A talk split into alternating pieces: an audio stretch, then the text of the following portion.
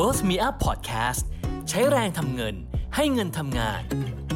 สวัสดีครับ พบกับรายการ Q&A นะครับ ผมราชันตันติจินดา นักวางแผนการเงิน CFP นะครับ วันนี้เรามาในหัวข้อที่ว่า เงินต้น 5 0 0แสน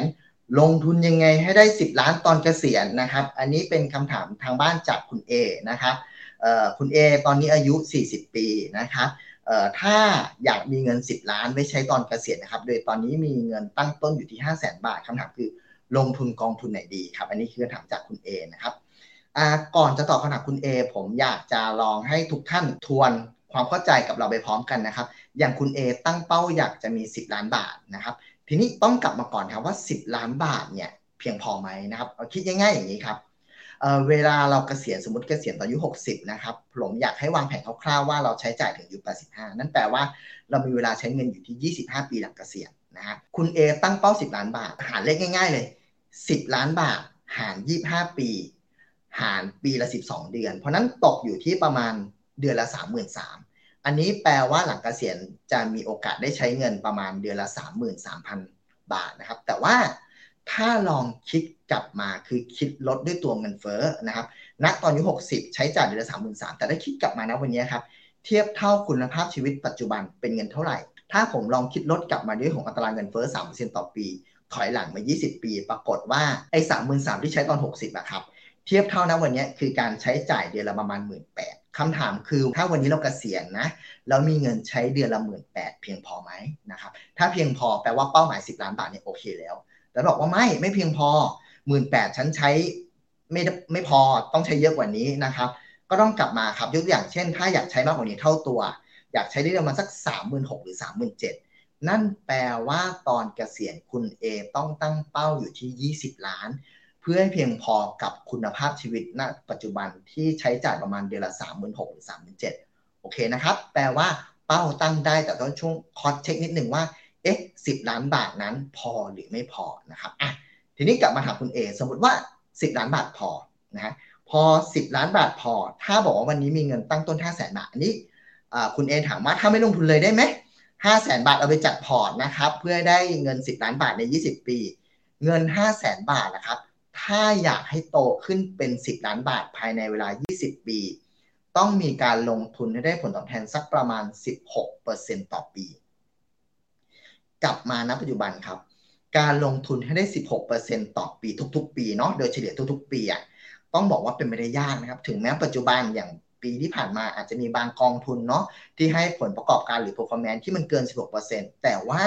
มันคงไม่ได้เป็นแบบนี้ทุกปีครับ มันจะมีแค่ประมาณปี 2 ปีที่ให้เยอะขนาดนี้นะครับ เพราะนั้นเอาเป็นว่าโดยปกติ ถ้าคุณจะต้องวางแผนการลงทุนให้ได้ผลตอบแทน 16%ต่อปี ทุก ๆ ปีตลอด 20 ปี ผมว่าเป็นไปได้ยากนะครับ เพราะนั้น กรณีแบบนี้แนะนำว่าควรมีการลงทุนเพิ่มดีกว่า เพื่อจะได้เรียกว่าปรับพอร์ตการลงทุน ให้มีผลตอบแทนที่มันเหมาะสมกับสถานการณ์การลงทุนระยะยาวนิดหนึ่งนะครับ ผมก็เลยลองรันตัวเลขมานะฮะว่าว่าควรลงทุนยังไงดี ทีนี้อยากให้ตั้งต้นแบบนี้ เนื่องจากเป็นการลงทุนระยะยาว 10 ปีหรือ 20 ปีขึ้นไป การลงทุนควรเป็นการลงทุนที่มีความเสี่ยงในระดับหนึ่ง ก็คือลงทุนในกองทุนผสมก็ได้นะครับ ผลตอบแทนโดยเฉลี่ยประมาณสัก 5%ต่อปีนะครับสำหรับใครที่ ไม่ค่อยคุ้นเคยกับการลงทุนสตาร์ที่กองทุนผสมก่อนนะครับ ผลตอบแทนโดยเฉลี่ย 5%ต่อปี ถ้าผลตอบแทน 5%ต่อปีคุณเออาจจะต้องลงทุนเดือนละประมาณ22,000โดยประมาณเนาะเดือนละ 22,000โดยประมาณ เพื่อถึงเป้า 10 ล้านบาทนะครับโดยในวันนี้มีเงินตั้งต้นแล้ว5 0 0 0 0นนะนะครับแต่ถ้าบอกว่าไม่เป็นไรคุณเอมีความรู้ข้อเชี่ยวชาญในการลงทุนระดับหนึ่งนะครับ อาจจะลงทุนในเรียกว่ากองทุนหุ้นก็ได้ แต่ณวันนี้สถานการณ์ปัจจุบันวันนี้ผมแนะนำว่าระหว่างกองทุนหุ้นไทยกับกองทุนหุ้นต่างประเทศ อาจจะลองดูกองทุนหุ้นต่างประเทศน่าจะเป็นทางเลือกที่ผลตอบแทนที่สูงกว่าในช่วงนี้นะครับอาจจะเป็นกองทุนหุ้นทั่วโลกก็ได้ กองทุนหุ้นทั่วโลกนะครับที่มีกระจายหุ้นทั่วโลกสมมติผลตอบแทนเฉลี่ยอยู่ที่ 10%ต่อปี คุณเอก็ต้องลงทุนเดือนละมาสัก 9,600 บาทต่อเดือนนะครับอะเพราะนั้นสังเกตเนาะถ้าเราเลือกกองทุนต่าง ผลตอบแทนก็ต่าง พอผลตอบแทนต่าง เงินลงทุนในแต่ละเดือนก็ต่างนะครับอันนี้ก็ต้องลองดูว่าคุณ A ชื่นชอบการลงทุนที่ความเสี่ยงกลางๆไหมถ้าเปอร์เซ็นต์ต่อปีก็ลงทุนเดือนประมาณ 2 1 0 0 0 2 2 0แต่ถ้าแบบรับความเสี่ยงได้ลงทุนในกองทุนหุ้นทั่วโลกผลตอบแทน 10%ต่อปีโดยประมาณ อาจจะลงทุนสักประมาณเดือน 9,600 หรือ 9,700 นะครับอะทีนี้พูดอย่างนี้ดูลอยๆนะลงทุนโหกองทุนอะไรผลตอบแทน 5%ต่อปี กองทุนอะไรผลตอบแทน 10%ต่อปี ผมเลยไปลองเช็คข้อมูลจาก Morning Star มานะครับ ข้อมูลนะวันที่ 18 สิงหาคมปี 64 นะครับ ผมเลือกเฉพาะกองทุนที่มีได้รับจัดลำดับให้ดาวประมาณ 4-5 ดาวเนาะ4-5 ดาวปรากฏว่า ถ้าผมไปดูกองทุนที่อยู่ในประเภทนะครับ conservative allocation คือกองทุนผสมแหละ แล้วเป็นแบบ conservative นะครับ อันเนี้ยผลการดำเนินงานย้อนหลัง 10 ปีนะครับสำหรับกองทุนที่ได้ 4-5 ดาวเนาะผลตอบแทนจะอยู่ที่ประมาณ 3.3%ถึง 4.4%ต่อปีโดยประมาณ เพราะนั้นก็ พอตอบโจทย์ พอใกล้เคียงกับตัวผลตอบแทน 5%เมื่อกี้นะครับต้องบอกว่าตัวนี้เป็นผลตอบแทนย้อนหลังเนาะเพราะนั้นในอนาคตอาจจะเพิ่มลดบ้างแล้วแต่นะครับ อันนี้เป็นทางเลือกหนึ่งกัน เพราะฉะนั้นถ้าอยากลองดูตัวกองทุนผสมดูแบบประเภทคอนเซอร์เวทีฟก็ได้นะครับ ก็จะแบบ 3%ถึง 4%ต่อปี ถ้าบอก เอ้ย ไม่เป็นไร ฉันมีความรู้ความเชี่ยวชาญ อยากไปลงกองทุนผสมประเภทนะฮะ global allocation ก็คือกองทุนผสมทั่วโลก อันนี้ผลตอบแทนย้อนหลัง 10 ปีอยู่ที่ประมาณ 6.5%ถึง 13%ต่อปีมีนะฮะ แต่ผมอยากให้ลองเห็น 13%ต่อปีอาจจะดูกว่านะ อยากให้ลองคิดง่าย ๆ ว่า ไม่ว่าจะเป็น conservative allocation หรือ global allocation ปีสว่าผลตอบแทนเฉลี่ยเฉลี่ยอยู่ที่ประมาณ 4-5%ต่อปีน่าจะเป็นเลขที่เหมาะสมนะครับ ลองดูว่าเราจะเลือกกองทุนไหน ลองดูจากเครื่องมือ Morning Star ได้นะครับ ที่จัดลำดับ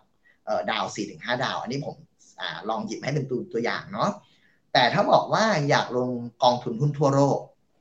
ผมก็ดูเหมือนกัน Morning Star นะครับ กองทุน 4-5 ดาวเนี่ย กองทุนทั่วโลกที่อยู่ในกลุ่มของ global equity นะฮะ ผลตอบแทนย้อนหลัง 10 ปีอยู่ที่ประมาณ 11-12%ต่อปี เพราะนั้นก็ลองกลับไปดู Morning Star ครับว่าเออถ้าเราชื่นชอบกองทุนผสม ไม่ว่าจะเป็น conservative allocation หรือ global allocation เราชอบกองทุนไหนเลือกมานะครับเอาเลือกผลตอบแทนสูงๆหน่อยก็ได้นะครับหรือถ้านิยมในเรื่องของกองทุนทั่วโลกก็ไปเลือกในเรื่องของ global equity นะครับ ก็หยิบกองทุนที่เราชื่นชอบบลจที่เราสะดวกในการลงทุนนะครับ แล้วก็มีการติดตามได้ง่าย มีแพลตฟอร์มในการลงทุนที่สะดวกนะครับ ก็น่าจะเป็นทางเลือกที่ทำให้คุณ A เนี่ยถึงเป้าหมาย 10 ล้านบาทได้ไม่ยาก แต่อย่าลืมครับ เป้าหมาย 10 ล้านบาทตั้งได้ แต่ว่าอย่าลืมเช็คนะว่า 10 ล้านบาทนั้น เพียงพอกับเงินเกษียณ ในช่วงอายุ 60 ถึง 85 ปีหรือไม่ด้วยนะครับสำหรับใครนะครับที่ดูคลิปแล้วนะครับ ยังมีคำถามสงสัย หรืออยากจะถามคำถามส่วนตัวมาให้กับทางรายการนะครับ ก็สามารถส่งมาให้กับช่องทางต่างๆ ของทางเวลมีอัพได้นะครับ ไม่ว่าจะเป็น YouTube หรือ Facebook ก็ตามนะครับ เดี๋ยวทีมงานนักวางแผนการเงิน ผู้เชี่ยวชาญหลายท่านจะมาคอยตอบคำถามให้กับทุกคนกันนะครับ